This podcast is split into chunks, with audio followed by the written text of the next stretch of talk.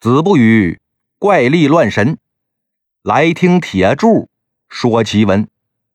欢迎收听奇闻故事，我是铁柱。今天咱们这个故事啊，发生在大明宣德年间，说的是一位要去上任的官员，他因为爱喝酒，惨遭了灭门。这官员呢，名叫蔡武，父亲呢。是南直隶淮安府淮安卫的指挥使。父亲死了之后呢，蔡武就接了父亲的班也当了指挥使。他家里边非常有钱，深宅大院，奴仆众多呀。虽说这人是有钱有势，但从来不恃强凌弱。这人就一个毛病，太爱喝酒了。那不仅他爱喝酒，他老婆也爱喝。俩人用钉子蘸酱油，能喝二斤。家里边呢，还有个大酒窖，放着几百坛子酒。知道的呀，那是他们爱喝酒；不知道的，还以为他们家开酒厂的呢。也正是因为他太爱喝酒了，所以耽误了事儿。上头呢，把他这官就给免了。本来他是要进监狱的，但他使了点银子，又找了关系，算是呢把这事儿就给平了。他想的也挺明白，我当不了官儿，那就回扬州老家当员外爷去呗，反正我家里有钱。但是自从他回家之后啊，蔡武和他老婆那更是不搂着了。使劲喝吧，也不管是白天晚上，反正是想喝就喝。那就这么个喝法呢，下人肯定是不敢劝呐。他俩儿子还小，才六七岁，也没法劝，不懂事儿啊。单有一个大女儿，叫蔡瑞红，这一年十五岁了。哎，这大女儿呢，就经常劝他们俩：“你这一天天的。”家里边事儿也不管，就知道喝，你们俩是不要命了呀？蔡武呢，就眯缝着眼儿啊，看着蔡瑞红，你懂个屁呀！酒是粮食精，越喝越年轻。我跟你妈这是养生呢。蔡武这老婆也呵呵笑，那家里边不是有你呢吗？你管的挺好的，用不着我们两口子操心。我们喝好了呀，心情舒畅。哎，那比啥都强。这老蔡家呀，也亏得有这个蔡瑞红。虽然这蔡瑞红才十五岁，但是呢，他能把这么大个家业管理的是井井有条，而且这人长得呢也漂亮，可谓是才貌双全。在那个年头啊，照理说，蔡瑞红这年纪。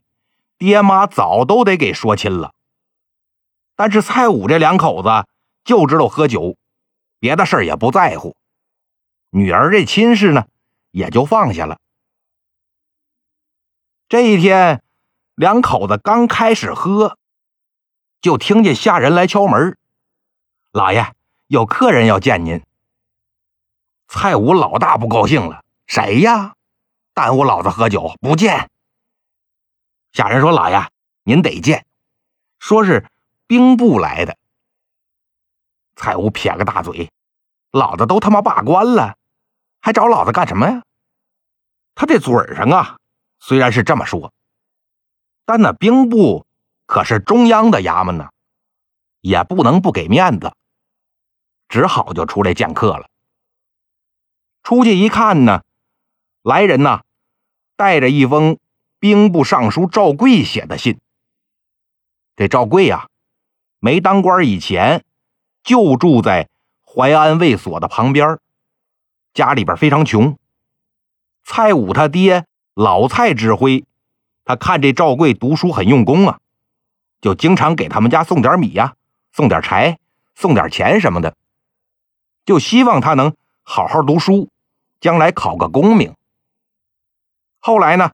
赵贵果然是不负众望，不仅是高中进士，还当了兵部尚书。他得了势之后啊，就想起这老蔡家来了。这时候呢，老蔡指挥已经去世了，蔡武接了父亲的班。本来呀，赵尚书是想着等过两年蔡武干出点成绩了，往上给提拔提拔。没想到呢，这小子不上进，因为喝酒把官还给丢了。这赵贵一想，我也不能不管呢，我这恩还得报啊，就等着这风头过了呀，疏通了一下关系，想把这蔡武升到襄阳去当游击将军。等这一切都办妥了呢，这才派了一个兵部的人来给蔡武送信儿，顺便呢把那任命书给送过来，让蔡武呢即刻上任。蔡武看完了信，心说：“还真是朝里有人好办事儿啊！这天上掉下个官来给我当，这便宜不占可白不占呐。”他拿了十两银子送给这送信的人，打发他走了，就回屋去跟老婆商量。俩人就准备收拾行李去上任。但女儿蔡瑞红不高兴了，说：“爹呀，这官你就别去当了。”为啥不当啊？还为啥？那当官一是图名，二是图利。咱家这么有钱，你又不差钱所以也没必要图那点当官的钱呢。况且说你天天就知道喝酒，你啥也不管，就算你当了官，那能有好名吗？这一没名，二没利的，你这有啥意思啊？嘿，我当官，我图个乐呵，行不行啊？你还图个乐呵？你又不是不知道啊。这游击将军得起早贪黑往衙门跑，就你这么个喝法，哪儿能干这暗示暗点的活啊？你也不想想，之前你那个指挥使的官咋丢的呀？还有啊，要是遇上这地方上不太平，游击将军可是得剿匪打仗啊，不仅辛苦，保不齐命都得丢喽。你看看你现在，天天在家里边三个宝一个岛，多好啊！非得去当什么官啊？这蔡武一听可不乐意了，闺女啊，你想多了啊！我不管家里这事儿，这不是因为有你吗？我还操那心干嘛呀？真等是当了游击将军，你也不能帮我做事儿，哎，我自然就不喝了吗？而且你不知道，这是个美差，别人花钱都不一定能当上呢。再说这也是。赵尚书的一片好心呢，要是我不去，那不就是不给面子吗？哎，你甭管了，我心里有数。蔡瑞红听蔡武这么一说呢，想想也对，总不能把这个兵部尚书给得罪了啊。就说爹，你要去也行，但你得把酒戒喽。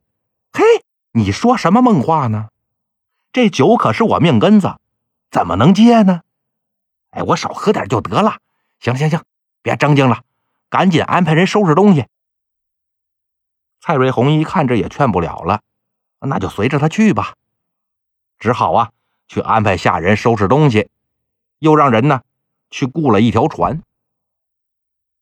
等过了几天，这东西收拾好了，船也找好了，一家人呢用这个车推着大箱小箱，奔了码头了。船老大陈小四儿一看，嚯，这真是大户人家呀！光箱子就三四十个呀，随从的人也得有个二三十，怪不得要雇我这大船呢。看来干完这一票啊，我就可以找个地儿养老去了。原来这陈小四儿啊，他也是淮安府的人，其实他不是什么正经的船老大，而是个水贼。他船上雇着七个水手，个个也都是凶神恶煞呀。这些人里边啊，最轻的手里也有四五条人命啊。这也是老蔡家倒霉，你找什么船不好啊？偏找了陈小四的船。等这东西都搬上船了，下人就又来请这个老爷夫人呐、少爷小姐来上船。陈小四开始呢还没在意。但等蔡武一家人上船，陈小四一看，这不淮安有名的蔡酒鬼吗？又一看蔡瑞红，他这眼睛可就挪不开了。这蔡小姐挺漂亮啊，不行，我这计划得改改，不能全杀喽。这小姐呀，我得留着给我当压舱的夫人。等这船在江上跑了三四天，快到黄州的时候。陈小四心说：“得，就这儿吧，赶紧下手，赶紧享福啊！”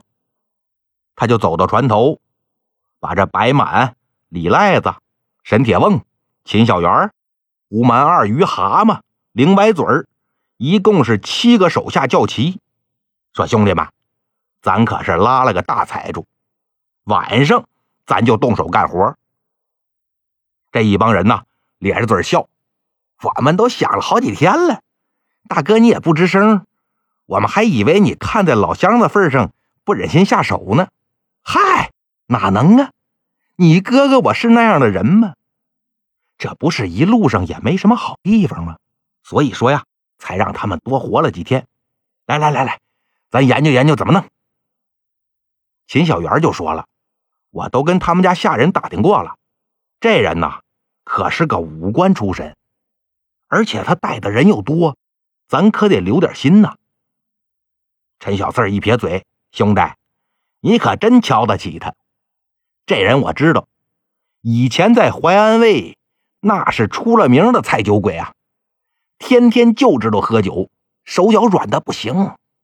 你看他上船这几天，哪天少喝了？你等他晚上喝高了，咱就放开了手脚砍他娘的！哎，不过有一点啊，所有人。”都得杀了，唯独那个小姐，哥哥我可是看上了，我得留她给我做个压舱的夫人呢。得嘞，哥哥您请好吧，晚上办完事儿就给哥哥你办喜酒。等到了晚上呢，一轮明月高挂天空啊，照的江面上是恍如白昼。水贼们把这船开到了空阔的地方。陈小四喊了一声：“兄弟们，今儿就是今儿了，甭等了！”哗啦啦，声音响起呀，落帆的落帆，下锚的下锚，噌楞楞，拔刀在手，奔着船舱就来了。人挡杀人，佛挡杀佛。有那下人看见一伙子水手拎着带血的刀，转头就往蔡武的船舱里跑。老爷，不好了！还没等喊出来“杀人了”仨字胡满二上前一步，咔嚓一刀，正砍在脖子上。砰！一脚直接就给踹下船去了。蔡武这时候啊，正跟一家人在船舱里边吃饭呢。他已经跟夫人喝的是酩酊大醉呀。蔡瑞红怎么劝都不行，哎，就是喝。忽然间听见外边有人喊老爷，蔡瑞红就打发丫鬟出去看看。丫鬟拉开舱门，还没等出去呢，就见于蛤蟆。正挡在门口，咔嚓一刀就剁脑袋上了。蔡夫人一看这场面，直接吓傻了，还没等起身跑呢，李赖子上来一刀就剁他脖子上了，血喷的满仓都是啊！蔡武是喝高了，俩眼睛都不对焦了，眯缝着眼喊了一嗓子：“你蔡爷爷在此，谁敢杀人？”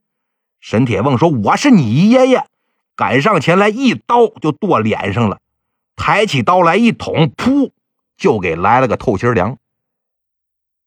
蔡瑞红一看这架势，保命要紧呐，赶紧扑通一声就跪下了：“好汉爷爷，金银财物都给你们，求各位爷爷饶了我们一船人的命吧！”另歪嘴，嘴巴一歪：“小娘子，你想的挺美呀。”好了。今天的故事就到这里了，欲知后事如何，咱们下集接着说。